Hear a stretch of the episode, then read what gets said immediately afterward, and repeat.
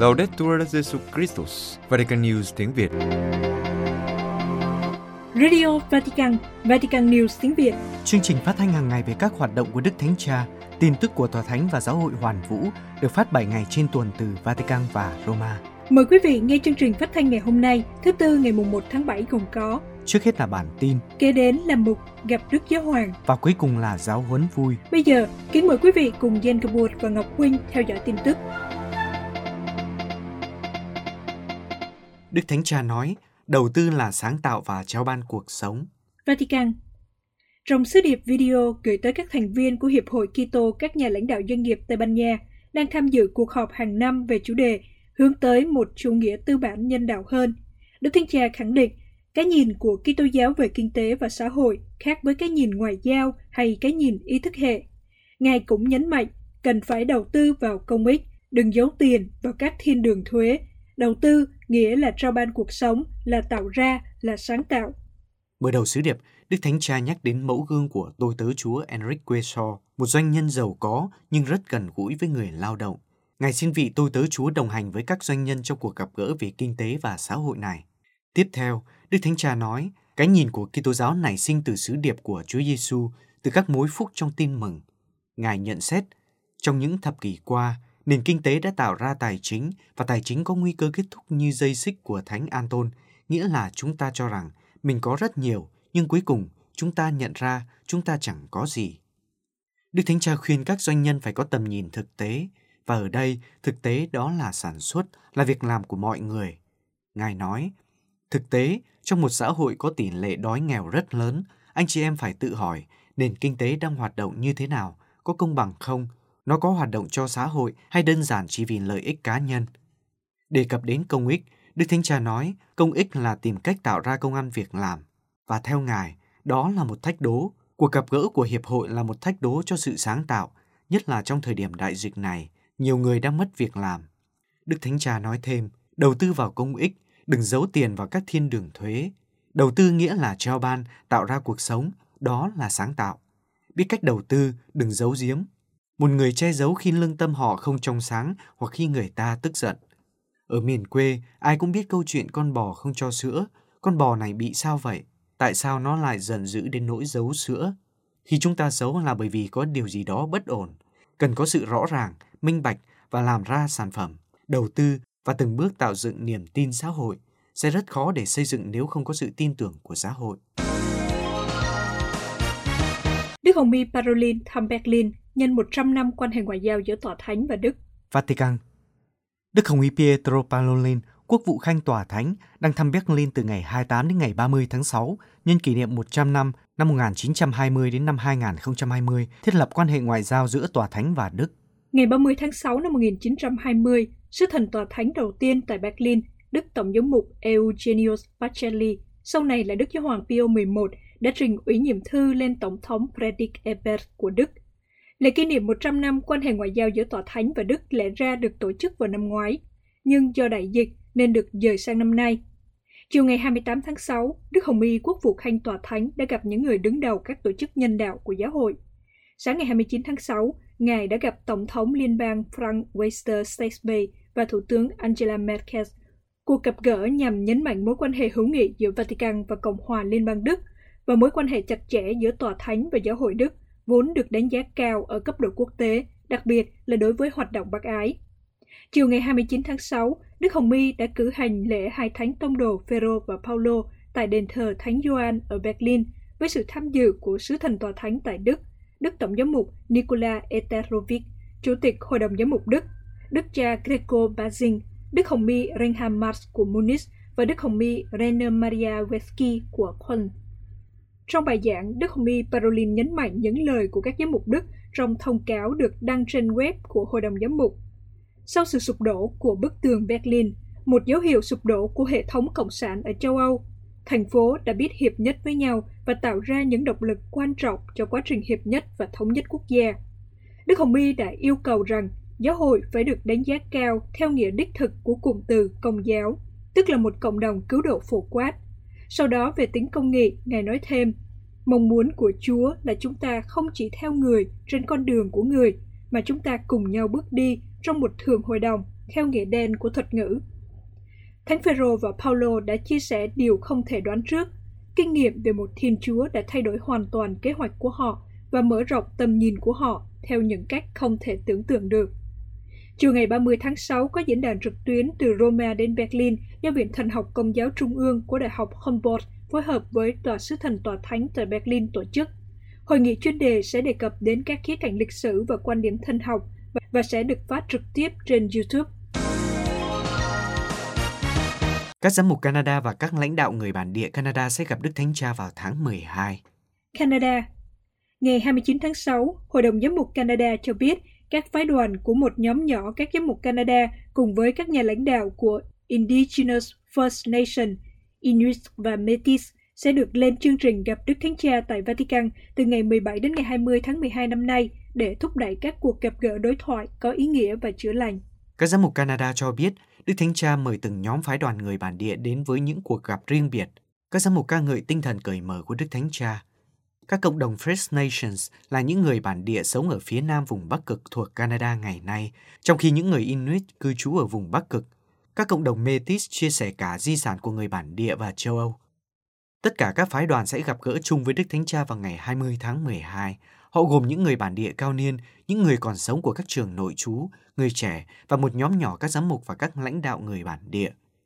Trong thông cáo, Hội đồng Giám mục Canada viết, Đức Thánh Cha Francisco cam kết hết lòng lắng nghe trực tiếp từ người bản địa, bày tỏ sự gần gũi chân thành của Ngài, giải quyết tác động của quá trình thuộc địa hóa và vai trò của giáo hội trong hệ thống trường nội trú, với hy vọng trả lời cho những đau khổ của người bản địa và những tác động liên tục của thương tích liên thế hệ.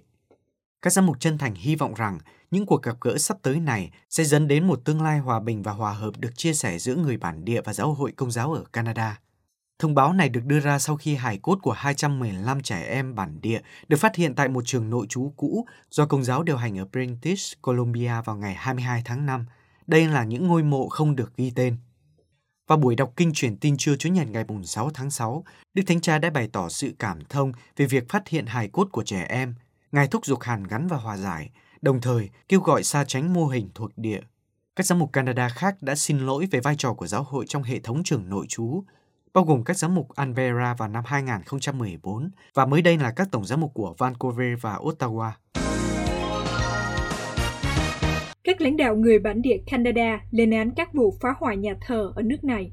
Canada các lãnh đạo người bản địa và các nhà lãnh đạo công giáo Canada đã lên án một loạt các vụ phá hoại nhà thờ mới đây ở Canada, bao gồm cả vụ đốt đáng nghi ngờ một nhà thờ công giáo.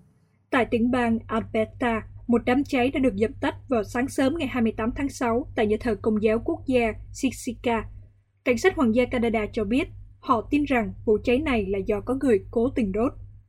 Từ ngày 21 đến ngày 26 tháng 6, bốn nhà thờ công giáo nằm trên các vùng đất của bộ lạc ở British Columbia đã bị thiêu rụi. Một nhà thờ Anh giáo cũng được phát hiện bốc cháy vào ngày 26 tháng 6, nhưng ngọn lửa đã được dập tắt và chỉ gây ra thiệt hại nhỏ. Vào khoảng 4 giờ sáng ngày 26 tháng 6, nhà thờ Thánh Anna, một nhà thờ lịch sử của công giáo trong khu bảo tồn Chuchuquea ở British Columbia đã bị bốc cháy. Sau đó, vào lúc 4 giờ 45 sáng, một nhà thờ công giáo trên vùng đất Chopaka, tỉnh này cũng bốc cháy và cũng bị thiêu rụi. Trước đó, vào lúc 1 giờ sáng ngày 21 tháng 6, nhà thờ Thánh Tâm ở Penticton, India Pen, bang British Columbia bị bốc cháy. Hai giờ sau, nhà thờ Thánh Gregory cách đó khoảng 40 km ở OCU, India Bank cũng bị cháy. Hôm thứ Năm ngày 24 tháng 6, tại nhà thờ đồng chính tòa Thánh Paulo, Saskatchewan, những kẻ phá hoại đã phun sơn dòng chữ Chúng tôi là trẻ em và vẽ các dấu tay màu đỏ trên cửa.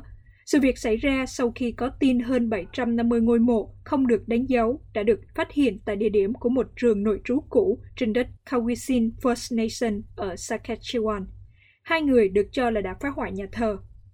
Đức cha Gregory Pisman của Nelson đau buồn về những vụ cháy phá hủy nhà thờ. Ngài nói rằng đã nhiều năm các linh mục được chào đón thi hành thừa tác vụ tại những nhà thờ giáo điểm này. Ngài hy vọng sứ vụ này có thể tiếp tục. Trong một tuyên bố ngày 21 tháng 6, sau khi hai nhà thờ bị đốt cháy, Penticton India Band nói rằng họ không thể tin và bày tỏ sự tức giận về việc xảy ra với các nơi thờ phượng mang lại an ủi cho các thành viên của cộng đồng. Một lãnh đạo thổ dân của Osizoy India Band tin rằng những vụ cháy là do bị phóng hỏa và gọi đó là một tội ác, một sự phá hoại. Các giám mục châu Âu kêu gọi hòa bình cho Colombia. Scotland Qua Hiệp hội Quốc tế của các tổ chức công giáo vì công bằng xã hội, các giám mục Áo, Đức, Anh và xứ Wales, Scotland và Thụy Sĩ lên tiếng kêu gọi đối thoại, hòa bình và hòa giải dân tộc cho Colombia. Trong tuyên bố, các giám mục mong muốn tình hình xã hội nghiêm trọng trong hai tháng qua ở Bogota mau chóng được giải quyết càng sớm càng tốt. Các vị chủ trăn viết, chúng tôi hiệp nhất với giáo hội và người dân Colombia trong thời điểm khó khăn này để tái khẳng định rằng biểu tình ôn hòa là một quyền và cần phải nói không với các hành vi bạo lực, vi phạm nhân quyền. Các giám mục viết, bạo lực không giải quyết được gì, nó chỉ tạo ra đau khổ và chết chóc. Đối thoại là cách thích hợp nhất để nhận ra những gì cần phải được tôn trọng trong xã hội. Qua đối thoại, các vị lãnh đạo có thể lắng nghe, thấu hiểu và đáp ứng một cách hiệu quả các yêu cầu của những người đã sử dụng quyền biểu tình ôn hòa và cùng nhau xây dựng hòa giải và hòa bình. Nguyên nhân căng thẳng ở Colombia đã diễn ra trong hai tháng qua là do cuộc cải cách thuế của chính phủ gây thiệt hại cho người dân. Người dân đã xuống đường biểu tình cách ôn hòa nhưng lại bị cảnh sát đàn áp, làm cho nhiều người bị thương và hàng chục người chết. Sau các cuộc biểu tình, dự luật cải cách thuế đã bị rút lại và hai bộ trưởng của chính phủ đã từ chức. Nhưng kể từ đó, người Colombia tiếp tục biểu tình đưa ra ánh sáng nhiều vấn đề mang tính hệ thống ảnh hưởng đến đất nước, bao gồm sự gia tăng bất bình đẳng và nghèo đói. Thêm vào đó là việc thiếu khả năng tiếp cận các dịch vụ cơ bản như chăm sóc sức khỏe và giáo dục, cũng như tình trạng khẩn cấp nghiêm trọng về sức khỏe do virus corona.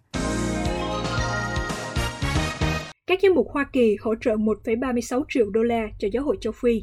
Washington hơn 1,36 triệu đô la đã được Hội đồng Giám mục Hoa Kỳ phân bổ trong mùa hè này cho các giáo hội ở châu Phi, 27 hội đồng giám mục, các hiệp hội khu vực của các hội đồng giám mục và các hội dòng sẽ nhận được hỗ trợ tài chính cho việc chăm sóc mục vụ, phát triển lãnh đạo, hoạt động loan báo tin mừng và mục vụ xã hội. Điều này đã được thông báo trên trang web của Hội đồng Giám mục Hoa Kỳ. Các giám mục giải thích. Ở châu Phi, giáo hội công giáo vẫn là ngọn hải đăng hy vọng, mặc cho tình trạng đói nghèo dai dẳng, xung đột và hạn hán ảnh hưởng đến nhiều khu vực. Số tiền nhận được nhờ lòng quảng đại của những người công giáo Hoa Kỳ qua việc quyên góp cho quỹ liên đới cho giáo hội ở châu Phi. Đức Hồng Y Joseph Turbin, Chủ tịch tiểu ban về giáo hội châu Phi của Hội đồng Giám mục bày tỏ, Chúng tôi rất biết ơn những người công giáo đã quyên góp những khoản tiền này, bất chấp những khó khăn cá nhân do đại dịch COVID-19 gây ra. Những món quà này sẽ tạo nên những điều kỳ diệu trong cuộc sống của những người công giáo châu Phi, những người mong muốn chia sẻ tin mừng quan tâm đến anh chị em và phát triển một thế hệ lãnh đạo công giáo mới. Những người sẽ làm việc cho một xã hội công bằng và trung thực hơn, ngay cả một đóng góp nhỏ cũng đi rất xa ở những quốc gia này. Và nhiều món quà nhỏ tạo nên sự khác biệt lớn trong đời sống của các cá nhân, giáo sứ và giáo phận. Hội đồng giám mục đã phê duyệt các khoản tài trợ cho 56 dự án mục vụ thuộc nhiều loại khác nhau, ví dụ như việc phổ biến và thực hiện thông điệp Laudato Si ở Zambia đào tạo các cố vấn mục vụ để giúp đỡ những người bị tổn thương bởi đại dịch COVID ở Zimbabwe, khuyến khích truyền giáo bằng các ngôn ngữ địa phương ở Togo, mục vụ chăm sóc người tị nạn ở Uganda. Ngoài ra, trọng tâm là bảo vệ trẻ vị thành niên và người lớn dễ bị tổn thương thông qua các chương trình cụ do giáo hội ở Burundin thực hiện, cũng như tăng cường năng lực của các giáo lý viên ở Cameroon để họ có thể hỗ trợ theo cách tốt nhất nhu cầu tinh thần của những người di cư trong nước chạy trốn khỏi bạo lực gây ra bởi cuộc xung đột đang diễn ra giữa các khu vực nói tiếng Anh và tiếng Pháp. Đức Hồng y Tubin kết luận, Giáo hội châu Phi trẻ trung đang phát triển và tràn đầy tinh thần tông đồ. 56 dự án này sẽ giúp xây dựng và tập trung vào các nhu cầu mục vụ, làm vững mạnh giáo hội tại châu Phi và cho nhiều người thấy tình yêu và lòng thương xót của Chúa Giêsu qua giáo hội công giáo.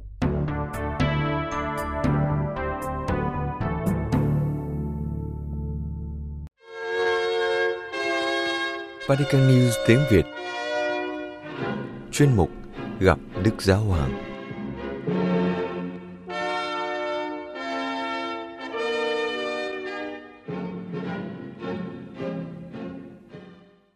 Kính thưa quý thính giả, trong buổi tiếp kiến chung vào sáng thứ Tư 30 tháng 6, buổi cuối cùng trước khi bắt đầu tháng hè vào tháng 7, Đức Thánh Cha trình bày bài giáo lý thứ hai trong loạt bài về thư Thánh Phaolô gửi các tín hữu Galat. Đức Thánh Cha suy tư về lời Thánh Phaolô, tự nhận mình là tông đồ thật sự qua việc thực thi quyền tông đồ của Ngài. Thánh Phaolô bảo vệ thẩm quyền tông đồ của Ngài bằng cách miêu tả cách trung thực hành trình hoán cải từ kẻ bắt bớ giáo hội dữ dội đến việc được kêu gọi nhờ lòng thương xót của Thiên Chúa để biết Chúa Giêsu phục sinh và trở thành tông đồ cho các dân tộc. Khi nhấn mạnh đến quyền năng của lòng thương xót Chúa hoạt động trong đời sống của Ngài, Thánh Phaolô mời gọi chúng ta suy gẫm về cách Chúa đi vào cuộc sống của chúng ta, làm chúng ta ngạc nhiên, đổi mới và biến đổi hoàn toàn chúng ta bởi Chúa Thánh Thần và củng cố chúng ta trở thành những môn đệ truyền giáo để loan truyền phúc âm và sứ điệp giải thoát của phúc âm. Đức Thánh Cha nhắc rằng Chúa theo dệt lịch sử cuộc đời chúng ta và nếu chúng ta đón nhận kế hoạch cứu độ của Chúa, ân sủng của người sẽ biến đổi tâm hồn và cuộc sống của chúng ta và chỉ cho chúng ta những con đường mới. Mở đầu bài giáo lý, Đức Thánh Cha nhấn mạnh ý định của Thánh Phaolô khi viết thư cho các tín hữu Galat. Ngài giải thích, những kỳ thú này gặp mâu thuẫn về cách sống đức tin và Thánh Phaolô bắt đầu viết thư nhắc nhở họ về mối quan hệ trong quá khứ của họ, về sự đau buồn khi phải xa họ và tình yêu không thay đổi mà Ngài dành cho mỗi người trong số họ. Tuy nhiên, Ngài không thể không bày tỏ mối quan tâm của Ngài là muốn các tín hữu Galat đi trên con đường đúng đắn. Đó là mối quan tâm của một người cha, người đã sinh ra các cộng đoàn trong đức tin. Ý định của Ngài rất rõ ràng, cần phải nhắc lại tính mới mẻ của tin mừng mà người Galat đã nhận được qua lời rao giảng của Ngài để xây dựng căn tính đích thực làm nền tảng cho cuộc sống của họ. Đức Thánh Cha nhận xét rằng, Thánh Phaolô hiểu biết sâu sắc về mầu nhiệm của Chúa Kitô. Ngay từ đầu thư của mình, Ngài không theo những lý lẽ thấp kém được sử dụng bởi những người dèm pha Ngài. Ngài bay cao và như thế Ngài chỉ cho chúng ta thấy cách phải hành xử khi xung đột nảy sinh trong cộng đoàn. Chỉ đến cuối thư, Thánh Phaolô mới nói rõ trọng tâm của cuộc tranh luận là vấn đề cắt bì, là truyền thống chính của người Do Thái. Đức Thánh Cha giải thích tiếp. Thánh Phaolô chọn đi sâu hơn bởi vì điều đang bị đe dọa là chân lý của phúc âm và sự tự do của Kitô hữu. Những hành động của thánh nhân là Ngài không dừng lại ở bề mặt của vấn đề như chúng ta thường bị cam dỗ để tìm ra giải pháp tức thì, điều khi chúng ta nghĩ cách sai lạc rằng tất cả chúng ta đều có thể đồng ý bằng một thỏa hiệp. Đây không phải là cách thức hoạt động của phúc âm và Thánh Tông Đồ đã chọn con đường thử thách hơn. Thực tế là Thánh Phaolô không viết thư để tìm sự hài lòng của con người, nhưng là sự đồng ý của Thiên Chúa. Bởi vì như Ngài viết, giờ đây tôi tìm cách lấy lòng người đời hay lấy lòng Thiên Chúa. Phải chăng tôi tìm cách làm đẹp lòng người đời? Nếu tôi còn muốn làm đẹp lòng người đời, thì tôi không phải là tôi tớ của Đức Kitô. Do đó, Thánh Phaolô cảm thấy mình có nhiệm vụ nhắc nhở người dân Galat rằng Ngài là tông đồ chân chính, không phải bởi công lao của mình, mà bởi do lời kêu gọi của Thiên Chúa Ngài kể lại lịch sử ân gọi và hoán cải của mình, trùng hợp với sự kiện Chúa Kitô phục sinh hiện ra trong cuộc hành trình đến Damas. Tiếp tục bài giáo lý Đức Thánh Cha nhận xét. Thật thú vị khi quan sát những gì Thánh Phaolô khẳng định về cuộc đời của Ngài trước sự kiện đó. Tôi đã quá hăng say bắt bớ và những muốn tiêu diệt hội thánh của Thiên Chúa. Trong việc giữ đạo Do Thái, tôi đã vượt xa nhiều đồng bào cùng lứa tuổi với tôi – hơn ai hết, tôi đã tỏ ra nhiệt thành với các truyền thống của cha ông. Thánh Phaolô dám khẳng định rằng trong do Thái giáo, Ngài vượt trội hơn tất cả những người khác. Ngài là một người Pharisêu thực sự nhiệt thành. Về sống công chính theo lệ luật thì chẳng ai trách được tôi. Hai lần Ngài nhấn mạnh rằng Ngài là người bảo vệ truyền thống của cha ông và là người trung thành tuân thủ luật pháp. Một mặt, Thánh nhân kiên quyết nhấn mạnh rằng Ngài đã bắt bớ giáo hội dữ dội và Ngài là một kẻ nói lòng ngôn, bắt đạo và ngạo ngược. Mặt khác, Ngài nêu bật lòng thương xót của Thiên Chúa đối với Ngài, điều đã khiến Ngài biến đổi triệt để như tất cả đều biết. Thánh Phaolô viết, nhưng lúc ấy các hội thánh Đức Kitô tại miền Jude không biết mặt tôi. Họ chỉ nghe nói rằng, người trước đây bắt bớ chúng ta, bây giờ lại loan báo đức tin mà xưa kia ông những muốn tiêu diệt. Đức Thánh Cha nhận định rằng Thánh Phaolô nêu bật sự thật về ơn gọi của Ngài qua sự tương phản nổi bật đã được hình thành trong cuộc đời Ngài, từ việc là người bắt bớ các ký tơ hữu vì không tuân giữ các truyền thống và luật pháp – Ngài được kêu gọi trở thành tông đồ để loan báo tin mừng của Chúa Giêsu Kitô. Đức Thánh Cha nhận định, Thánh Phaolô được tự do, tự do loan báo tin mừng và Ngài cũng được tự do thú nhận tội lỗi của mình. Tôi đã như thế này, Đó là sự thật mang lại tự do cho trái tim, đó là sự tự do của Thiên Chúa. Đức Thánh Cha nói thêm, nghĩ lại câu chuyện này, Thánh Phaolô hết sức ngạc nhiên và biết ơn. Dường như Ngài muốn nói với các tín hữu Galat rằng Ngài có thể là bất cứ điều gì trừ là tông đồ. Sự thật là từ khi còn là một cậu bé, Ngài đã được nuôi dưỡng để trở thành một người tuân giữ luật Mô-xê cách hoàn hảo, và hoàn cảnh đã khiến Ngài phải chiến đấu với các môn đệ của Chúa Kitô. Tuy nhiên, một điều bất ngờ đã xảy ra. Thiên Chúa bằng ân sủng của người đã mặc khải cho Thánh Phaolô về con của người đã chết và sống lại, để Ngài có thể trở thành sứ giả giữa các dân ngoại. Đức Thánh Cha cảm thán, đường lối của Chúa thật khó hiểu biết bao. Chúng ta trải nghiệm điều này mỗi ngày, nhưng cách đặc biệt nếu chúng ta nghĩ lại những lần Chúa gọi chúng ta và Đức Thánh Cha nhắc nhở. Chúng ta không bao giờ được quên thời gian và cách thức Chúa bước vào cuộc đời chúng ta. Chúng ta hãy luôn ghi nhớ trong tâm hồn và tâm trí của chúng ta cuộc gặp gỡ ân sủng đó khi Chúa thay đổi cuộc sống của chúng ta. Kết thúc bài giáo lý, Đức Thánh Cha nêu lên câu hỏi. Trước những hoạt động vĩ đại của Chúa thường xuất hiện câu hỏi làm sao Thiên Chúa lại sử dụng một người tội lỗi, một người bất toàn yếu đuối để thực hiện thánh ý người? Và Đức Thánh Cha khẳng định rằng không có điều gì là tình cờ. Ngài khuyến khích, bởi vì mọi thứ đã được chuẩn bị trong kế hoạch của Thiên Chúa, người theo dệt nên lịch sử của chúng ta. Và nếu chúng ta tin tưởng theo kế hoạch cứu độ của người, thì chúng ta sẽ nhận ra điều đó. Lời kêu gọi luôn bao hàm một sứ mạng mà chúng ta được định sẵn. Đó là lý do tại sao chúng ta được yêu cầu chuẩn bị bản thân một cách nghiêm túc. Biết rằng chính Thiên Chúa là đứng sai chúng ta và hỗ trợ chúng ta bằng ân sủng của người. Chúng ta hãy để cho mình được dẫn dắt bởi nhận thức này. Tính ưu việt của ân sủng biến đổi cuộc sống và làm cho nó xứng đáng được sử dụng để phục vụ tin mừng. Buổi tiếp kiến kết thúc với kinh lạy cha và phép lành Đức Thánh Cha ban cho mọi người. Benedicat vos omnipotens Deus, Pater et Filius et Spiritus Sanctus. Amen.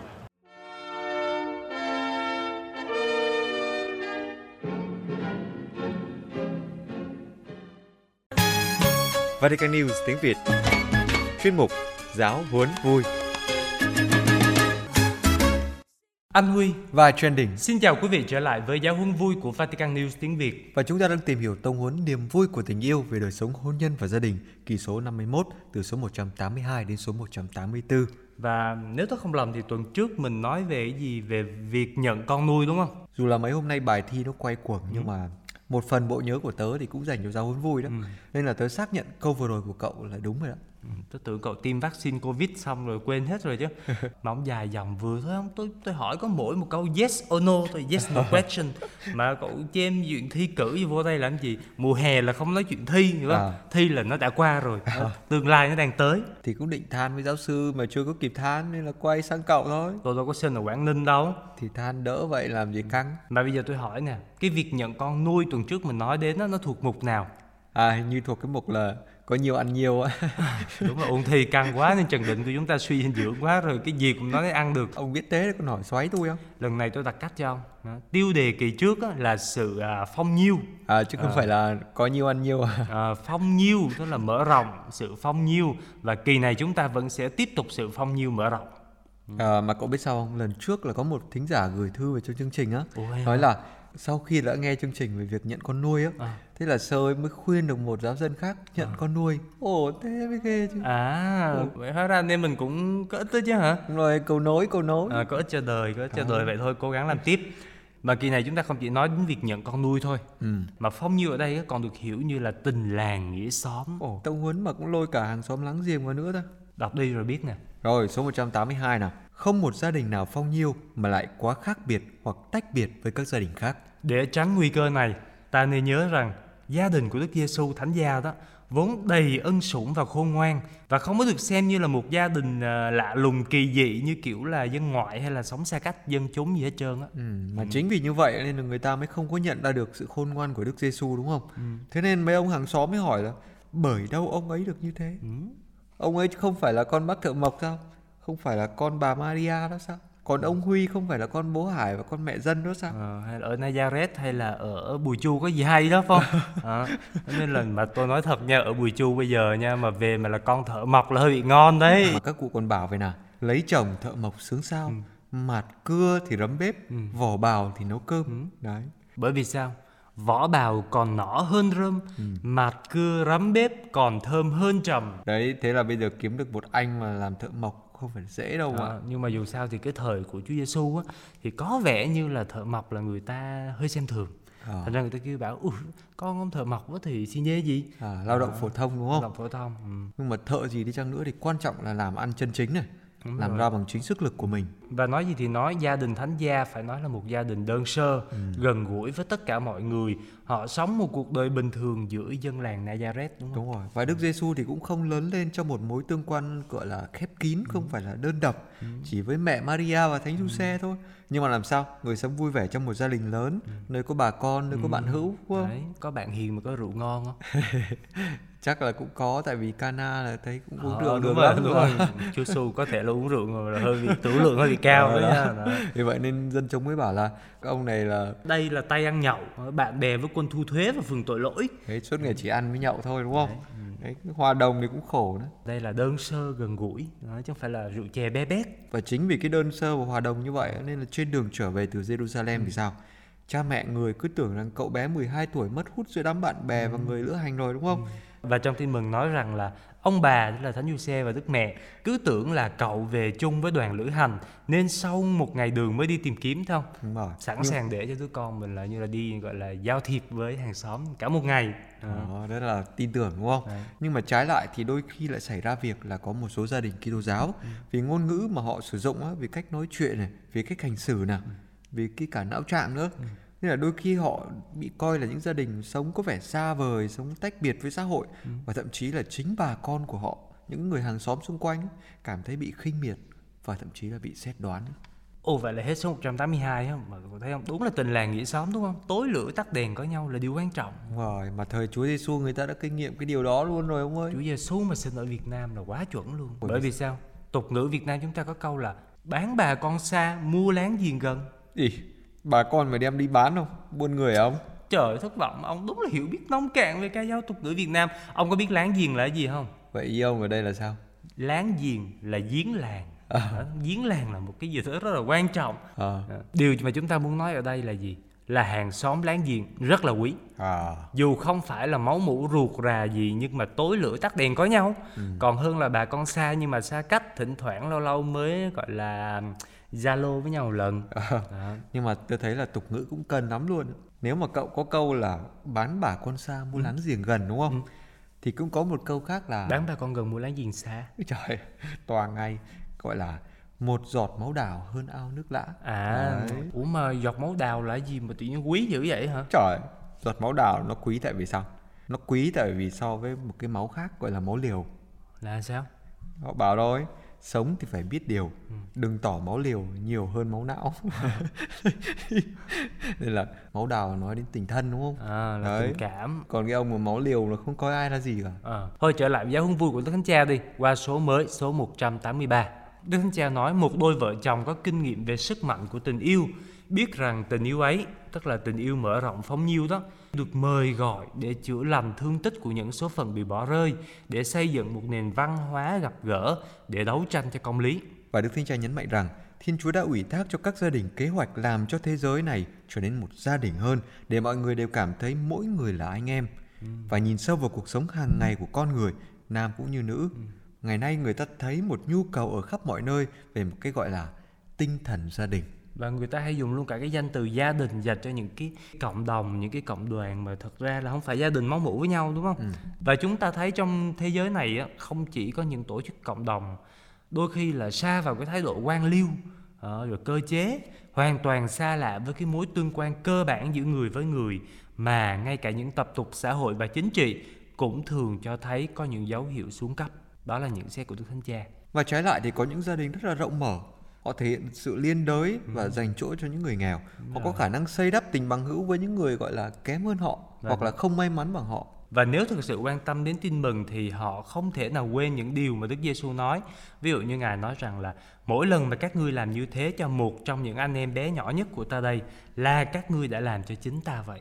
Và xét cho cùng thì những gia đình này họ sống cái điều mà Chúa Giêsu đã yêu cầu một cách rất là quyết liệt trong cái đoạn tin mừng vừa rồi á. Quyết liệt. Đó là khi ông đãi khách ăn trưa hay ăn tối thì đừng mời bạn bè, anh em hay bà con hoặc láng giềng mà láng giềng giàu có nha. Bởi vì sao? Kẻo họ cũng mời lại ông và như thế là ông được đáp lễ rồi. À, tức là cho đi thì đừng có mong mong được đáp lễ đúng không? Đúng rồi, khi đó con tim nó trở nên thanh khiết, nó không có đòi hỏi, Tinh rồng luôn gọi là đó. vô điều kiện đó. Phải công nhận là cái lời này của Chúa Giêsu nó rất là sâu sắc ý nghĩa và nó giúp cho mình sống một cái đời sống thực sự là cho đi đúng không? Thực sự là hướng tới người khác. Nhưng mà tôi khuyên ông á, là nếu mà ông có con cái mà ông tổ chức đám cưới cho con cái mà ông áp dụng một cái này là căng đó nha. Sao? lỗ nặng tổ chức tiệc cưới mà thế này là lỗ nặng trời ơi đãi khách đó mà không mời bạn bè không mời anh em không mời bà con mà không mong nó đáp lễ lại á là căng lắm cho gia chủ á nha Ờ, nhưng mà dân chơi là không sợ mưa rơi nghĩa là sao chú khuyên tiếp nè đãi tiệc á có ngon á đi ra ngoài đường mời người nghèo khó tàn tật què quặt đuôi mù và chú nói ông sẽ có phúc mình không nhận được mấy cái bao thư đi lại À. nhưng mà mình sẽ được những cái trái tim đó, những cái trái tim trong cuộc đời những cái bông hoa trong cuộc đời Và đó chính là bí quyết hạnh phúc của một gia đình đúng không? Đấy. Ý ông muốn nói thế à? không phải ý tôi mà lý thánh cha có điều là tôi cũng có ý như vậy nhưng người ta gọi là tư tưởng lớn gặp nhau. Cùng tầng mây thì chạm nhau đúng không? Ừ, cùng level đó Đấy, và hết số 183 này thì à, đúng là cái số này nó mở rộng đến tình yêu á. Đến với những người mà bị gọi là lãng quên. Đúng rồi, như Đức Thánh Cha vừa nói ở trên và sẵn đây xin lỗi luôn lúc nãy con nói là con cùng level với Đức Thánh Cha là không phải à. Đức Thánh Cha nói rằng là gia đình không có khép kín nhưng mở ra với người khác. Như vậy thì đúng là phong nhiêu luôn rồi. Ừ. Vậy thì ở đây mình có thể định nghĩa là à, phong nhiêu nghĩa là ăn nhiều. Không, ăn ít mới đúng, tại vì ăn ít thì mới có dư để dành cho người khác. Nhưng mà tôi thấy ăn ít hay ăn nhiều là không quan trọng. Ừ. Quan trọng là người khác có chỗ trong cái đời sống cá nhân của gia đình mình. Đúng rồi. không? Và cái điều này nó không giống như mấy xỉu nhi bây giờ hay nói là Nói sao? tình yêu như bát bún thiêu, Ừ. ăn nhiều đau bụng, yêu nhiều thì đau tim. Đó. càng yêu nhiều thì tim càng khỏe mạnh. Như vậy thì chúng ta có thể qua số mới, số 184. Đức Thánh Cha nói rằng với việc làm chứng tá, đặc biệt là về tình yêu đó, ngay cả bằng lời nói thì các gia đình nói về Chúa Giêsu cho những người khác.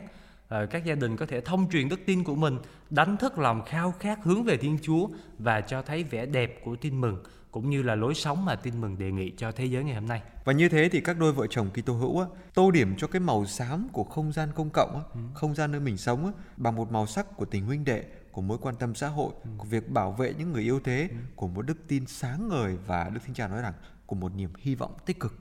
Và có thể thấy rằng là sự phong nhiêu của họ của các gia đình có thể lan tỏa đó, và được tỏ lộ trong muôn ngàn cách thế để làm cho tình yêu của Thiên Chúa được thể hiện trong cái xã hội này. Và hết số 184 này á thì tôi thấy à, lời mời gọi của Đức Thánh Cha gọi là quá hay rồi, Ừ. không cần phải nói thêm gì nữa. Nói chung là yêu đó Mà đó có phải là yêu không? mà sao vắng nhau thì buồn.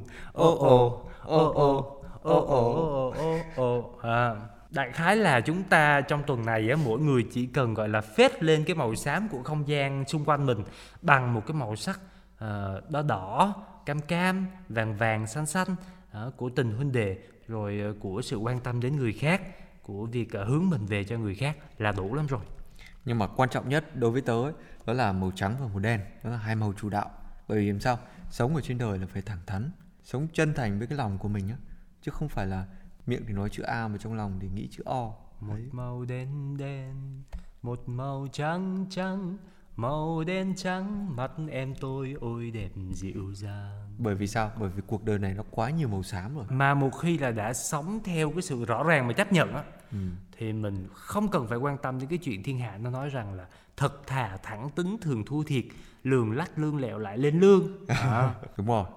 Nói lời chân thật với nhau, đừng bắt tâm tư mình phải sang phải lọc, đúng không? Vâng, đúng rồi và bây giờ tôi nói vào một cái sự thật nè mà ông đừng có buồn thật. nha sao. đại khái là bây giờ tôi có hai chuyện vui và hai chuyện buồn ông muốn nghe cái gì trước Nghe chuyện buồn trước đi. chuyện buồn số 1 là tuần sau chúng ta không có giáo huấn vui Còn chuyện vui thì sao? chuyện vui mà số 1 À. là tuần sau hai anh em ta được nghỉ hè Rồi chuyện buồn thứ hai đi.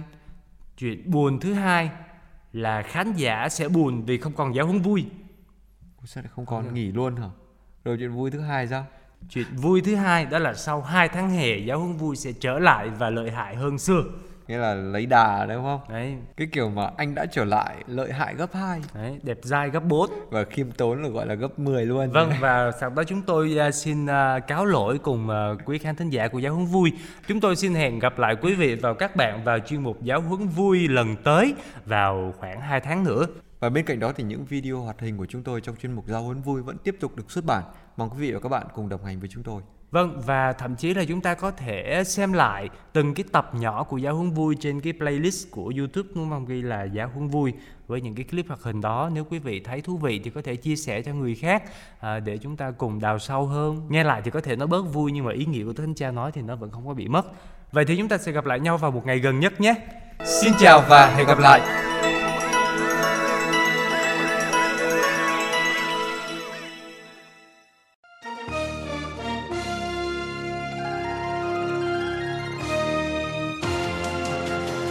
Cảm ơn quý vị đã chú ý lắng nghe chương trình Radio Vatican của Vatican News tiếng Việt. Xin Thiên Chúa chúc lành cho quý vị và toàn gia quyến. Laudetur Jesu Christus, ngợi khen Chúa Giêsu Kitô.